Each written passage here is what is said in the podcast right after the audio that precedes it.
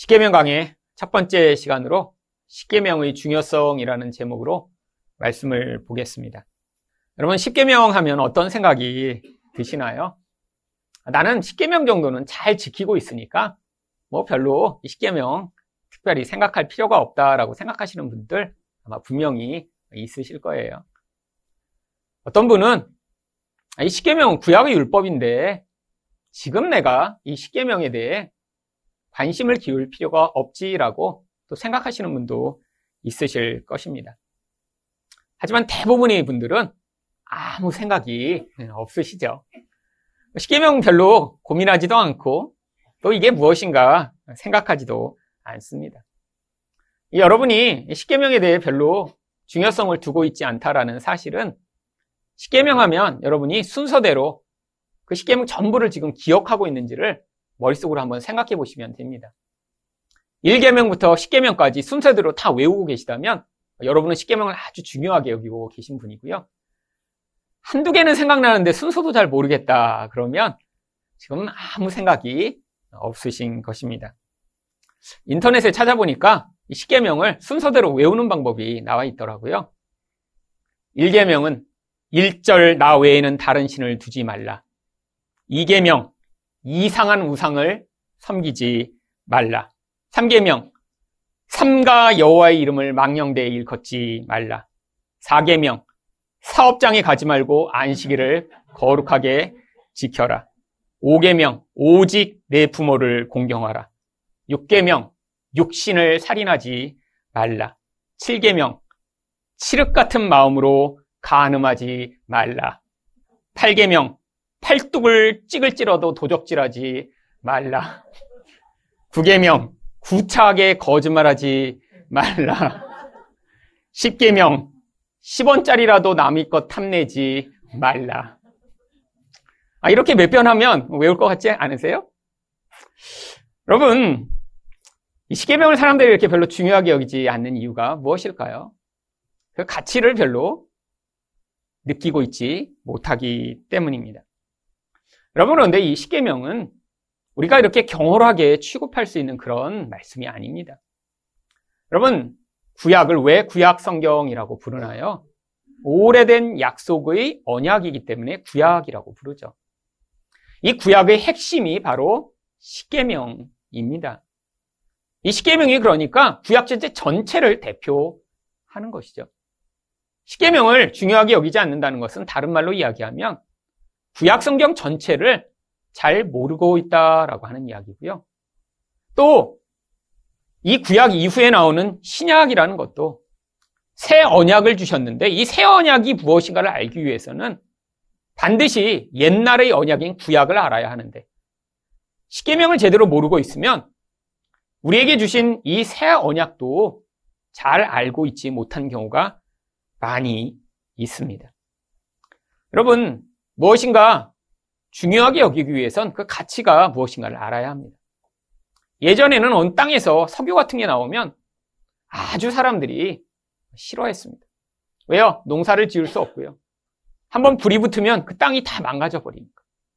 근데 지금 그 가치를 알게 되고 나선 이 석유가 나온다는 것은 엄청난 횡재를 한 것이죠.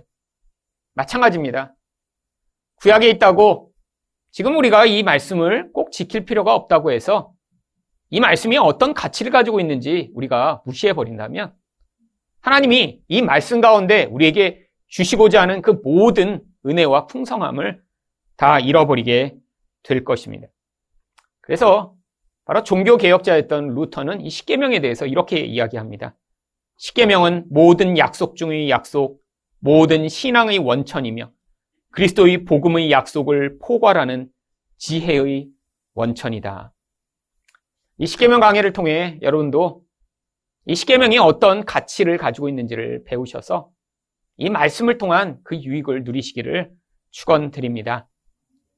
그럼 십계명은 왜 중요한 것인가요?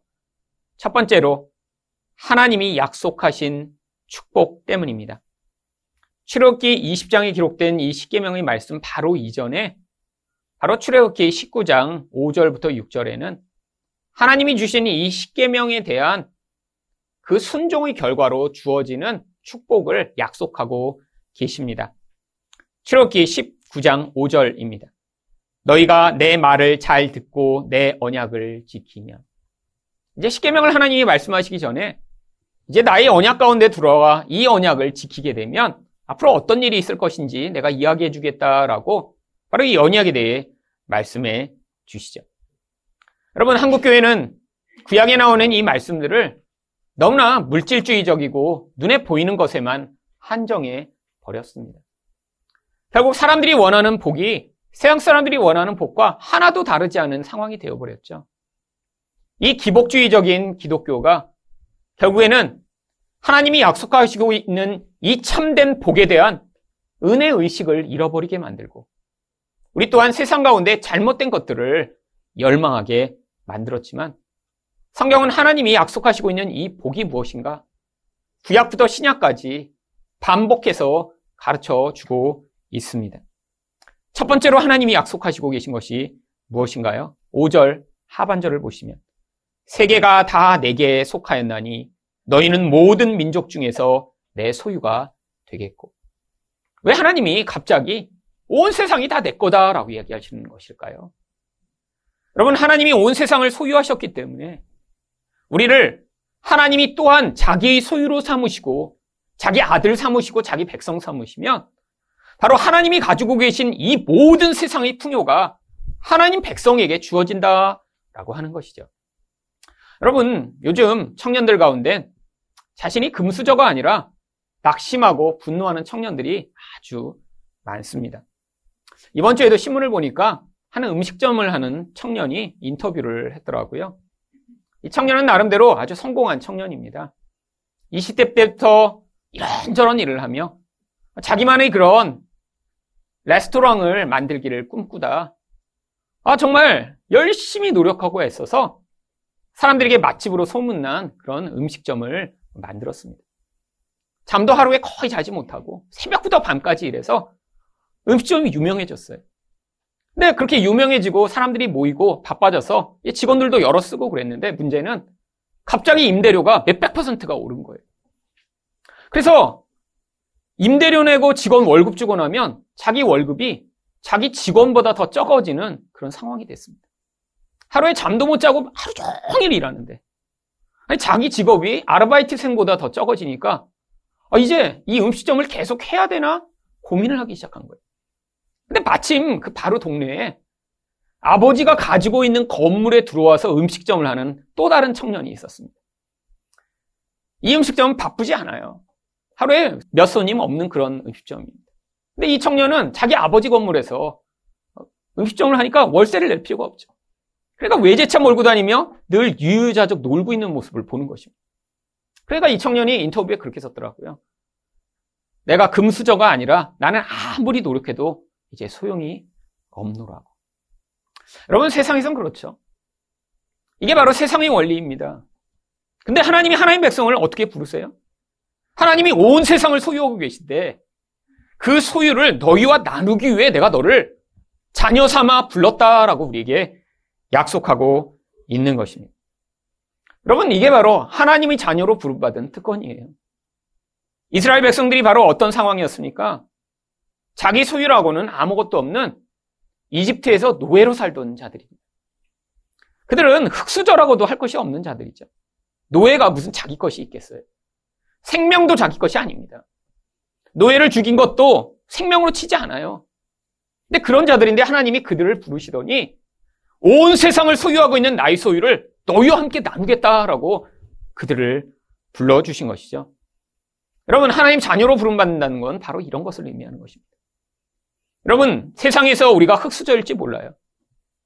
자기 부모님이 그렇게 부자가 아니라 나에게 그런 풍요를 물려주지 못했을지도 몰라요. 어쩌면 지금 내가 가지고 있는 그 수준에서 평생 살고 우리 후대도 그 수준을 갑자기 벗어나지 못할지도 모릅니다. 하지만 하나님 백성에게는 바로 이 세상을 뛰어넘는 하나님 나라의 영광과 풍요를 볼 수 있는 눈이 있어야죠. 하나님이 자녀로 부름받고 그 언약 가운데 들어왔다는 것은 눈에 보이는 그런 물질의 한계에 머물러 있는 것이 아니라 그것을 뛰어넘는 온 세상을 통치하시며 소유하고 계신 우리 하나님의 자녀가 되어 그 풍요를 상속받는 자리에 서게 된다라고 하는 그 축복이 우리에게 약속되고 있는 것입니다. 또한 두 번째로 이런 언약 가운데 들어와 하나님이 말씀에 순종할 때 주어지는 복을 6절 상반절은 너희가 내게 대하여 제사장 나라가 된다라고 이야기를 합니다. 여러분, 제사장이 무엇인가요? 신과 사람들을 섬기는 중재자죠. 여러분, 고대에는 이 제사장이 아주 특별한 지위를 가진 사람들이었습니다. 고대에 바로 왕족들은 다른 사람과 다른 신분을 가진 특별한 존재로 여겨졌죠. 근데 이 왕족만큼이나 특별한 존재로 여겨지던 집단이 제사장 집단입니다. 왜죠? 사람들은 늘 세상을 살아가며 결핍을 경험합니다. 자기 힘으로는 해결할 수 없는 문제에 늘 부딪히죠. 그때 사람들이 아 신의 도움을 받으면 내가 이 문제를 해결할 수 있겠다라는 열망을 갖게 됩니다. 근데 신은 늘 어때요? 인간이 다가갈 수 없는 곳에 있죠. 근데 그때 특별한 한 무리가 아, 우리가 너희를 신에게로 인도한다. 그래서 그 신에게 너희 사정을 아뢰고 그 신이 주는 그런 복을 너희에게 전달할 수 있다라는 무리가 항상 있었습니다. 제도화된 종교에서는 그 무리들을 제사장이라고 불렀고요. 이렇게 제도화되지 않은 곳에서는 그 무리들을 무당이라고 불렀죠. 이들이 바로 샤만이라고 하는 집단입니다. 그런데 이런 집단들은 항상 다른 사람과는 아주 특별한 지위에 있었어요. 왜요? 일반 사람들은 할 수 없는 그 신적인 지위에 도달할 수 있는 그런 특별한 존재에 있습니다. 여러분 그래서 요셉이 이집트에 가서 토지를 개혁해 흉년 가운데 모든 사람들이 토지를 압수했는데도 이 제사장의 토지만은 건들지 못합니다. 창세기 47장 26절입니다. 요셉이 애굽 토지법을 세우매 그 5분의 1이 바로에게 상납되나 제사장의 토지는 바로의 소유가 되지 아니하여 오늘날까지 이르니라. 여러분 이것만 보더라도 이 제사장이라는 그 지위가 얼마나 특별한 지위가를 알 수 있는 것이죠. 여러분, 근데 하나님이 노예로 살던 그다들을 이런 제사장의 자리로 불러주시겠대요. 어떤 제사장이요? 과거에는 상상도 하지 못했던 그 놀랍고 거대한 하나님을 섬기고 아니, 온 세상을 섬기는 그런 자리요. 여러분, 이게 바로 하나님의 백성으로 부름받은 자들에게 주어진 특권입니다. 여러분, 예전에 한국 교회에선 이 목사들이 이런 제사장이라라고 가르치고 그렇게 믿는 분들이 계셨습니다. 아, 그래서 아직도 그런 전 근대적인 생각을 가지고 교회를 세습하면서 아, 구약 성경에도 제사장한테 아들이 다 이렇게 세습을 했는데 왜 지금 와서 이걸 문제를 삼냐라는 그런 분들도 있죠. 여러분 이게 성경을 오해하는 대표적인 생각입니다. 여러분 지금은 우리 모두가 여러분 목사나 어떤 특별한 직분에 있는 사람만이 아니라 하나님의 백성 모두가 바로 왕 같은 제사장으로 하나님이 예수 그리스도를 통해 우리를 부르셨어요. 바로 이게 언약 백성에게 주어진 특권이며 축복입니다. 여러분이 예수 안에 있기만 하면 그래서 바로 이 언약 백성이 되기만 하면 바로 하나님이 특별한 존재에게만 허락하시는 이 제사장의 지위를 우리에게 모두 선사해 주시겠다고 약속하고 있는 것이죠. 마지막으로 이런 언약 백성이 될 때 주어지는 마지막 복이 무엇입니까? 6절 하반절입니다. 거룩한 백성이 되리라. 여러분, 거룩하다는 게 무엇이죠? 죄가 없는 하나님만이 가지고 계신 속성입니다. 여러분, 근데 이 땅 가운데 우리가 왜 하나님이 이런 거룩한 자가 되게 해주시겠다고 약속하고 있는 것일까요? 바로 거룩하지 않기 때문에 이 땅 가운데 모든 고통, 모든 아픔, 모든 불행이 시작되기 때문이죠. 죄 때문에 관계가 깨지고, 죄 때문에 공허하고, 죄 때문에 욕심내고, 죄 때문에 중독에서 벗어나지 못하고, 죄 때문에 마귀의 노예가 되어 있는데도 그 노예된 상태를 벗어나지 못하는 이 인간들을 하나님이 불러내셔서 죄와 관계없는 거룩한 자 되게 해주시겠다고 약속하고 있는 것입니다. 여러분 살아가면서 진짜 문제되는 게 돈이 없어서 문제가 되나요? 아니에요. 돈 때문에 경험하는 진짜 문제는 돈 자체가 아닙니다. 돈이 가져오는 두려움과 돈에 대한 욕망 때문에 문제가 되는 거죠. 여러분, 살아가면서 가장 고통스러운 일이 무엇인가요? 바로 사람 때문에 당하는 고통이죠. 어떤 사람이요? 사실은 자기 욕심과 두려움에 매여 다른 사람을 파괴하고 다른 사람을 막 대하면서도 그것이 죄라고 생각하지 못하는 죄인들 때문에. 여러분, 여러분 안에서 벌어지는 모든 불행의 진짜 또 이유는 뭔지 아세요?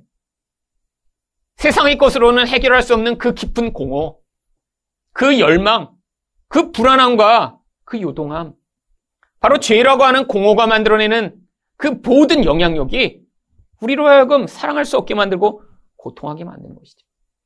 결국 이 죄인들이 세상 가운데 가득함으로 말미암아 이 세상에서 우리는 이렇게 끊임없이 힘들고 고통스러운 것입니다.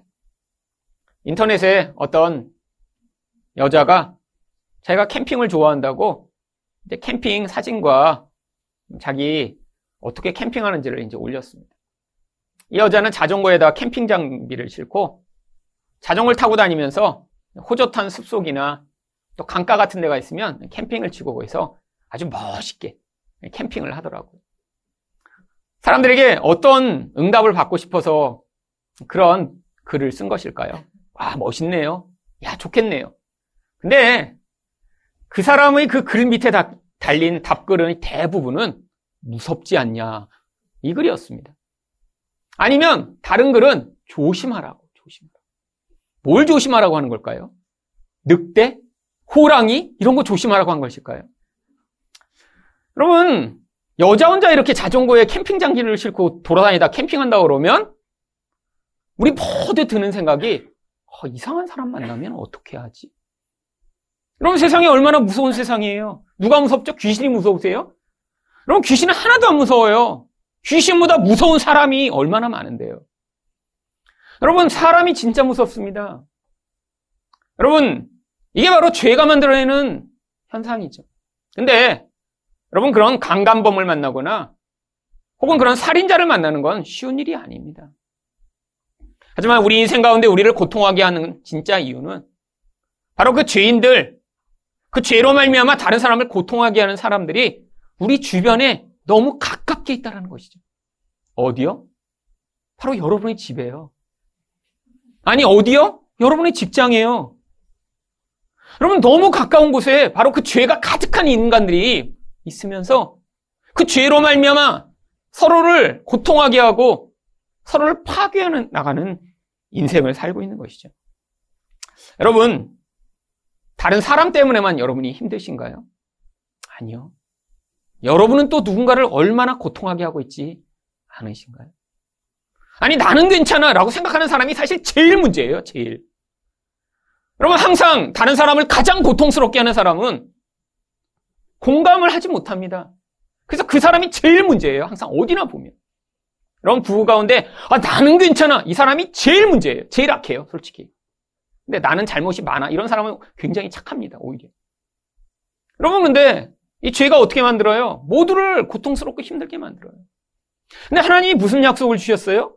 내가 너희를 거룩하게 만들겠다고요. 죄 없는 사람 되게 하시겠다고요. 더 이상 이런 공허와 욕심과 두려움에 매어 남도 파괴하고 자기도 파괴하는 인생 살지 않는 그런 자 되게 해주시겠다고 우리를 지금 그 자리로 초청하고 계신 것입니다. 여러분, 이게 바로 십계명을 통해 주어진 언약 가운데 들어갈 때 우리에게 주어지는 복이죠.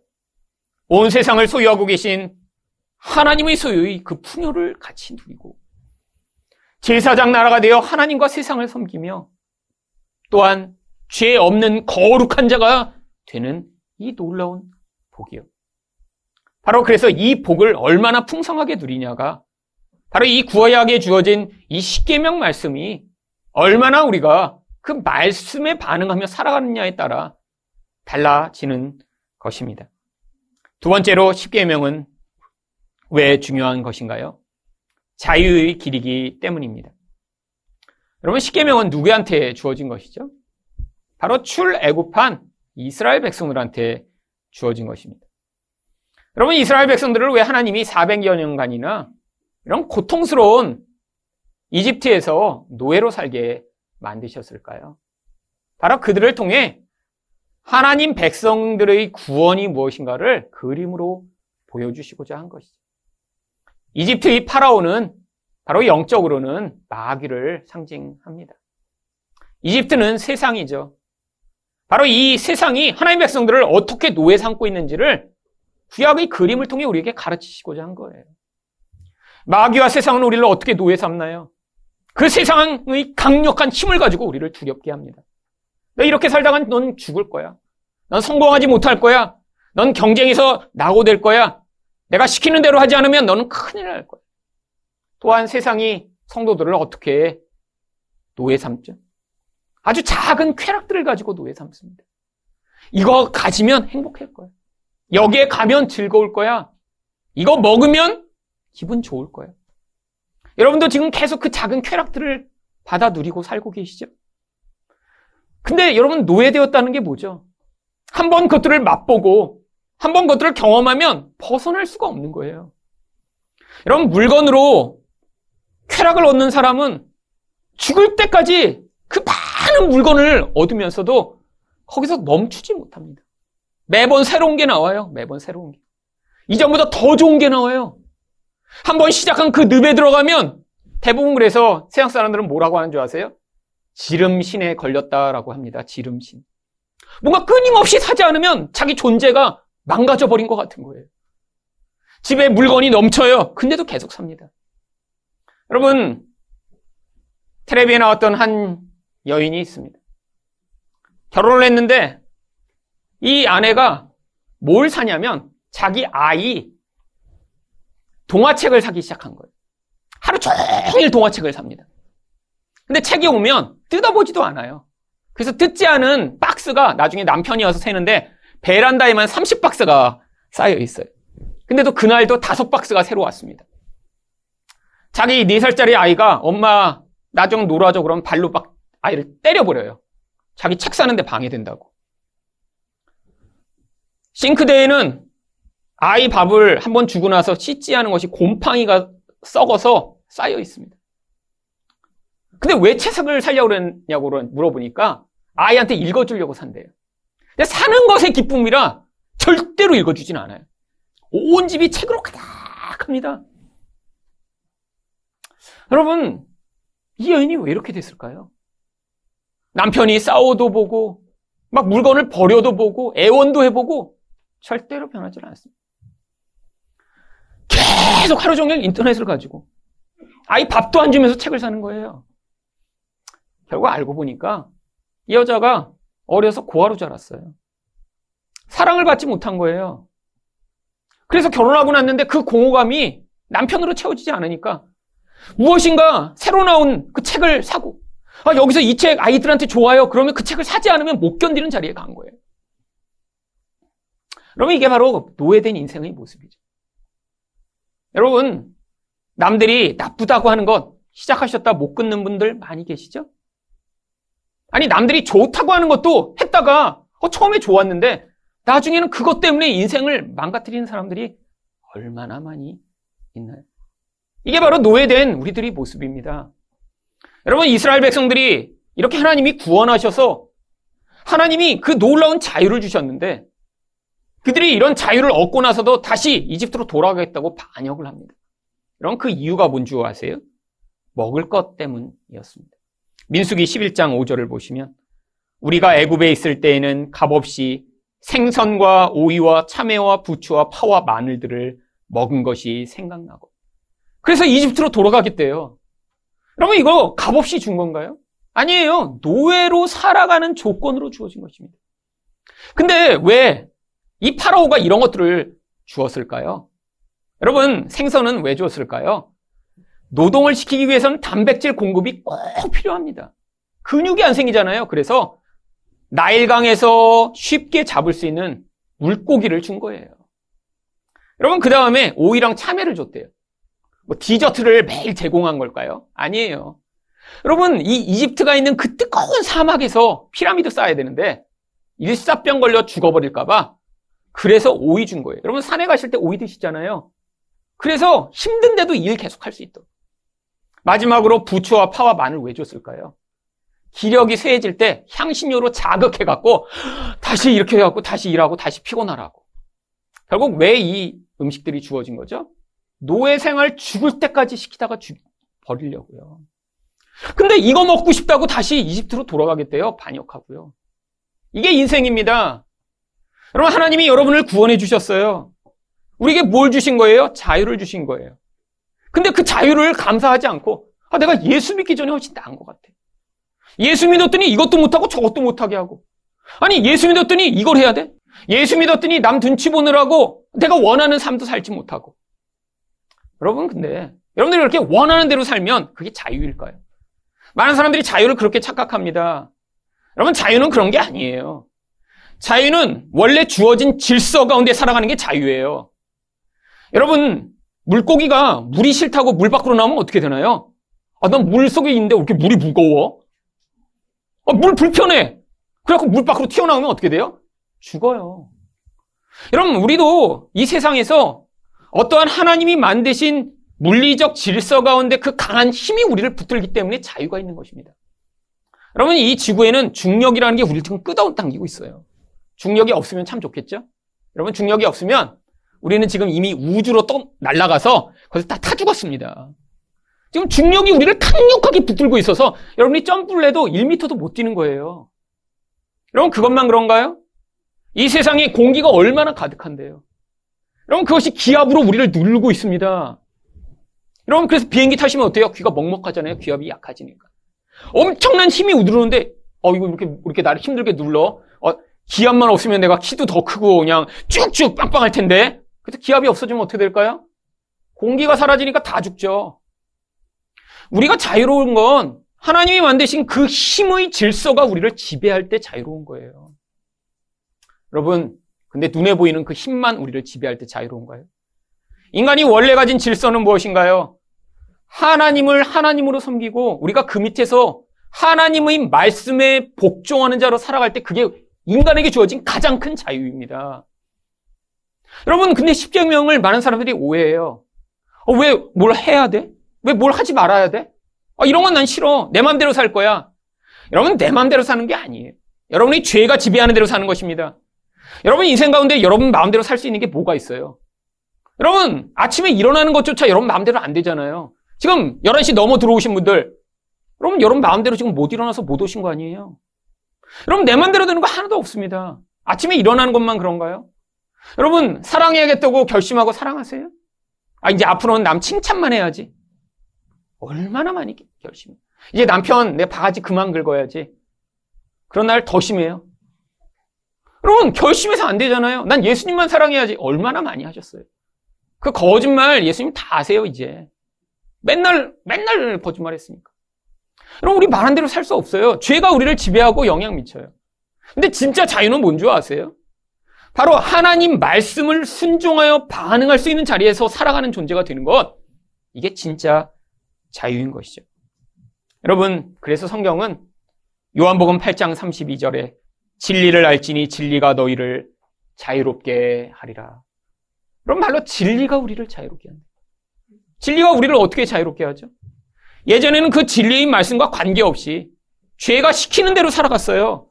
미워하라 그러면 미워하고 남 용서하지 말라 그러면 용서하지 않고 다른 사람 파괴하라 그러면 파괴하고 다른 사람을 내가 끊임없이 험담하라 그러면 내 안에서 계속 그렇게 살아가던 존재들. 바로 하나님이 우리에게 사랑의 법을 주신 거예요. 그래서 야고보는 이 율법을 자유롭게 하는 율법이라고 부릅니다. 야고보서 1장 25절을 보시면 자유롭게 하는 온전한 율법. 여러분 이 율법이 우리를 구속하는 게 아니에요. 하나님의 법 안에서 살아가는 자유를 주는 것이 그게 바로 율법이라는 거죠. 어떤 자유요? 그 자유의 본질이 바로 갈라디아서 5장 13절입니다. 형제들아 너희가 자유를 위하여 부르심을 입었으나 그러나 그 자유로 육체의 기회를 삼지 말고 오직 사랑으로 서로 종로로타라. 이전에는 어떻게 산 거예요? 자유가 주어지기 전에는 자기의 육체가 그를 지배하여 자기 육신이 원하는 대로 산 거예요. 내가 분노하면 아무한테나 화내고 내가 원하는 것이 있으면 다른 사람이 힘들건 어렵건 관심 없이 나의 욕망만을 위해 살고 내가 화가 나면 아, 다른 어떤 사람도 다 미워할 수 있는 것. 그게 바로 육체를 따라 살아가는 종된 인생이죠. 근데 하나님이 우리에게 어떤 자유를 주셨어요? 사랑할 수 있는 자유를 주신 것입니다. 여러분, 바로 이게 율법이 주어진 축복이에요. 여러분, 이런 이 언약 가운데 들어오지 못한 모든 사람은 어떻게 삽니까? 여러분, 사랑하면 좋다는 거 누가 몰라요? 여러분, 세상 사람들은, 아, 사랑하는 거 싫어. 아, 사랑하는 건 나쁜 거야. 이렇게 알고 있나요? 얼마나 사랑이 얼마나 되면. 사랑에 관한 영화, 드라마, 노래, 맨날 사랑을 이야기해요. 왜? 없으니까. 그 사랑이 좋은 걸 아는데 잘 못 만나니까. 여러분, 근데 내가 원한다고 그렇게 살 수 있나요? 죄에 노예된 사람들은 절대로 사랑할 수 없습니다. 좋다고 알지만 그렇게 살 수 없는 게 우리예요. 죄에 노예된 자는 남 칭찬하고 남 격려하면 좋다는 거 아는데 절대로 할 수 없는 게 인간이죠. 여러분, 잘못한 사람이 그 잘못을 인정하고 용서를 구해야 되는 거 정상 아닌가요? 근데 대부분이 잘못한 사람들이 어떻죠? 잘못하고 나서 너 그거 잘못이야 그러면 자기가 오히려 더 화를 내요. 그러니까 더 화가 나요. 잘못해서 우리 아 미안해 아빠 이렇게 하면 금방 해결된 문제인데 내가 뭘? 여러분 자주 경험하시죠 집에서? 아니 분명히 어, 여보 여보 했는데 뭘? 여러분 이게 무서운 죄에 매여 있는 것 아닌가요? 그거 잘못이라는 거 자기도 알아요. 근데 죄라고 하는 그 자존심이 용서하지 못하게 만들고 용서받지 못하게 만드는 거예요. 여러분 사소한 일 때문에 그래서 부관계가 깨어지는 경우가 얼마나 많나요? 사소한 것 때문에 아니 부모와 자식 관계가 깨져서 회복이 안 되는 경우도 많이 봅니다. 아주 사소한 거에서 시작되죠. 그 자존심 지키려고 자기 잘못 용서 받지 않고 용서 구하지 않다가 결국 마음에 담을 쌓게 되는 이 인간의 무서운 모습이 하나님이 우리에게 사랑을 법을 주셨습니다. 여러분 십계명 십계명을 요약하면 무엇이죠? 하나님 사랑하고 이웃 사랑하라는 거예요. 이 사랑케 하는 자유의 법을 받아 순종할 때 우리는 이 하나님이 주시는 이 놀라운 자유를 누리는 거예요. 무엇을 하고 무엇을 하지 말라라는 구속이 아닌 하나님의 뜻대로 사랑할 수 있는 사람이 되는 길, 이 죄의 강력한 힘을 벗어나 그 사랑으로 그 놀라운 은혜를 누릴 수 있는 길로 하나님이 이 십계명을 통해 우리를 그 은혜의 자리로 부르고 계신 것입니다. 마지막으로 십계명은 왜 중요한 것인가요? 예수님의 필요성을 보여주기 때문입니다. 여러분 세상 사람들은 무엇인가를 하거나 무엇인가를 하지 말아야 잘 살 수 있다라는 것을 모두 알고 있습니다. 그러면 학생도 아 내가 이거 놀지 말고 뭐 스마트폰 하지 말고 테레비 보지 말고 또 공부 열심히 해야 내가 공부 잘한다는 거 학생들 다 알아요. 근데 이것들 해야 될 것 하고 하지 말아야 될 것 하는 사람 아주 드뭅니다. 그러니까 성공한 소수의 사람들이 성공한 다음에 꼭 뭘 해요? 아, 내가 이걸 하고 이걸 하지 않았더니 내가 성공했다라는 아, 그런 지침들을 가르쳐 주죠. 그럼 기독교 마찬가지입니다. 서울대 수석을 했던 김동환 목사라는 사람이 있어요. 다니엘 학습법이라는 책을 썼어요. 거기에 다니엘 학습법 10계명이라는 거기도 10계명을 만들어 놨더라고요. 자기가 이걸 했더니 자기가 서울대 수석을 했대요. 그 10계명의 첫 번째 첫 번째 계명이 무엇이냐면 다니엘처럼 뜻을 정하기. 뜻을 정해야 된대. 두 번째 방향을 관리하기. 세 번째, 남겨진 시간 관리할 지혜를 기도하기. 어디 성경에서 들어본 것 같기도 하고, 아닌 것 같기도 하고, 애매모호한. 네 번째, 체력 관리하기. 등등등 해서 10개명을 만들어놨다. 자기가 이 10개명대로 잘 따랐더니 서울대 수석으로 졸업했다는 거예요. 수없이 많은 사람들이 그래서 그 김동환 목사한테 찾아갔습니다. 아예 그래서 학원을 차렸어요. 커다란. 그 이후에 아무도 서울대 수석으로 졸업했거나 서울대 수석으로 들어갔다는 이야기를 들어본 적이 없어요.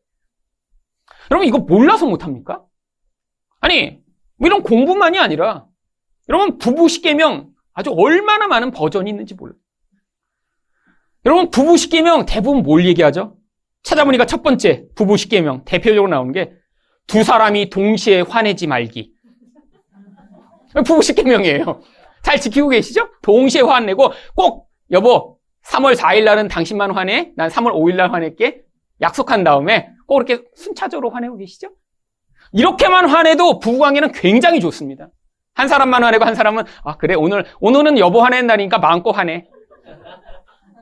내일은 이제 내일은 여보가 화내면 안 돼. 어, 참고 그 다음 날은 어찌 내가 참았으니까 이렇게만 화내도 아마 부부관계 굉장히 좋을 거예요. 근데 문제는 어때요? 참다 참다 3월 5일에 화냈어야 되는데 3월 4일에 같이 화내면 이때부터 이제 문제가 되는 거죠. 약속을 깨요. 부부 식기명 두 번째 불이 나지 않고는 소리 지르지 않기. 여러분 집에서 늘 이렇게 조용조용 얘기하시죠? 여보. 여러분 이게 되나요? 이 식기명 잘 지키고 계세요? 세 번째 하루 한 번 이상 칭찬하고 격려하기. 매일 하시죠? 어, 여보 너무 예뻐. 네 번째 다른 부부와 비교하지 않기. 등등등등. 하나도 못하잖아요.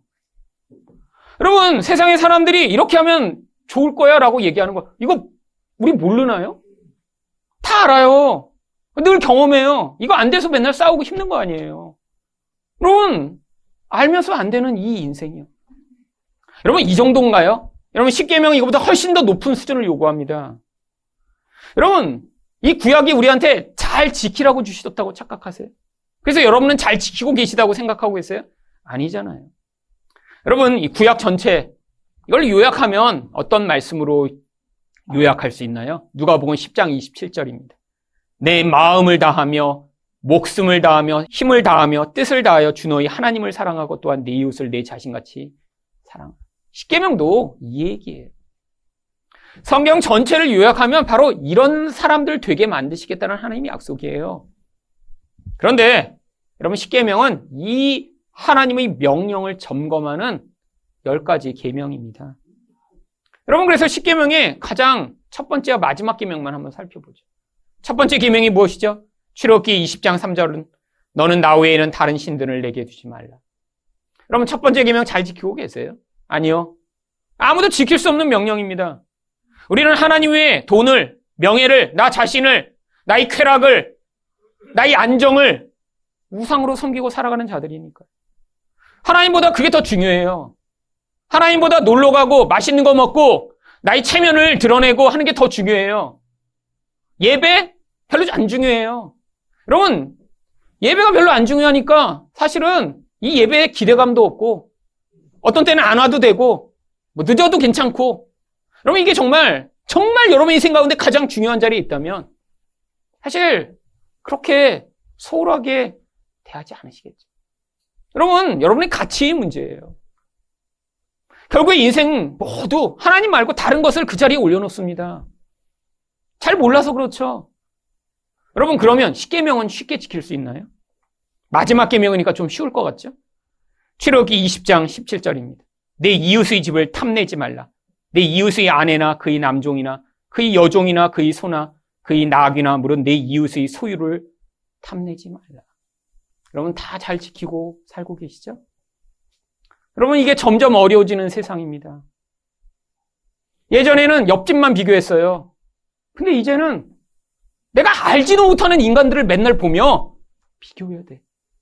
여러분, 인, 인터넷에서 보는 그 사람 언제 만나보셨어요? 근데 모두 가서 생전 만나보지도 못하고 만날 수도 없는 그 사람을 보며 야, 저 사람은 부자로 사네? 좋은 차 탔네? 멋진 집에 사네? 좋은데 여행 갔네? 행복하게 사는 것처럼 보이네라고 그들을 부러워하고 있는 이 인생들. 여러분, 우리는 근원적으로 하나님 말씀에 순종할 수 없는 자들입니다. 남을 그렇게 부러워하니까 어떻게 돼요?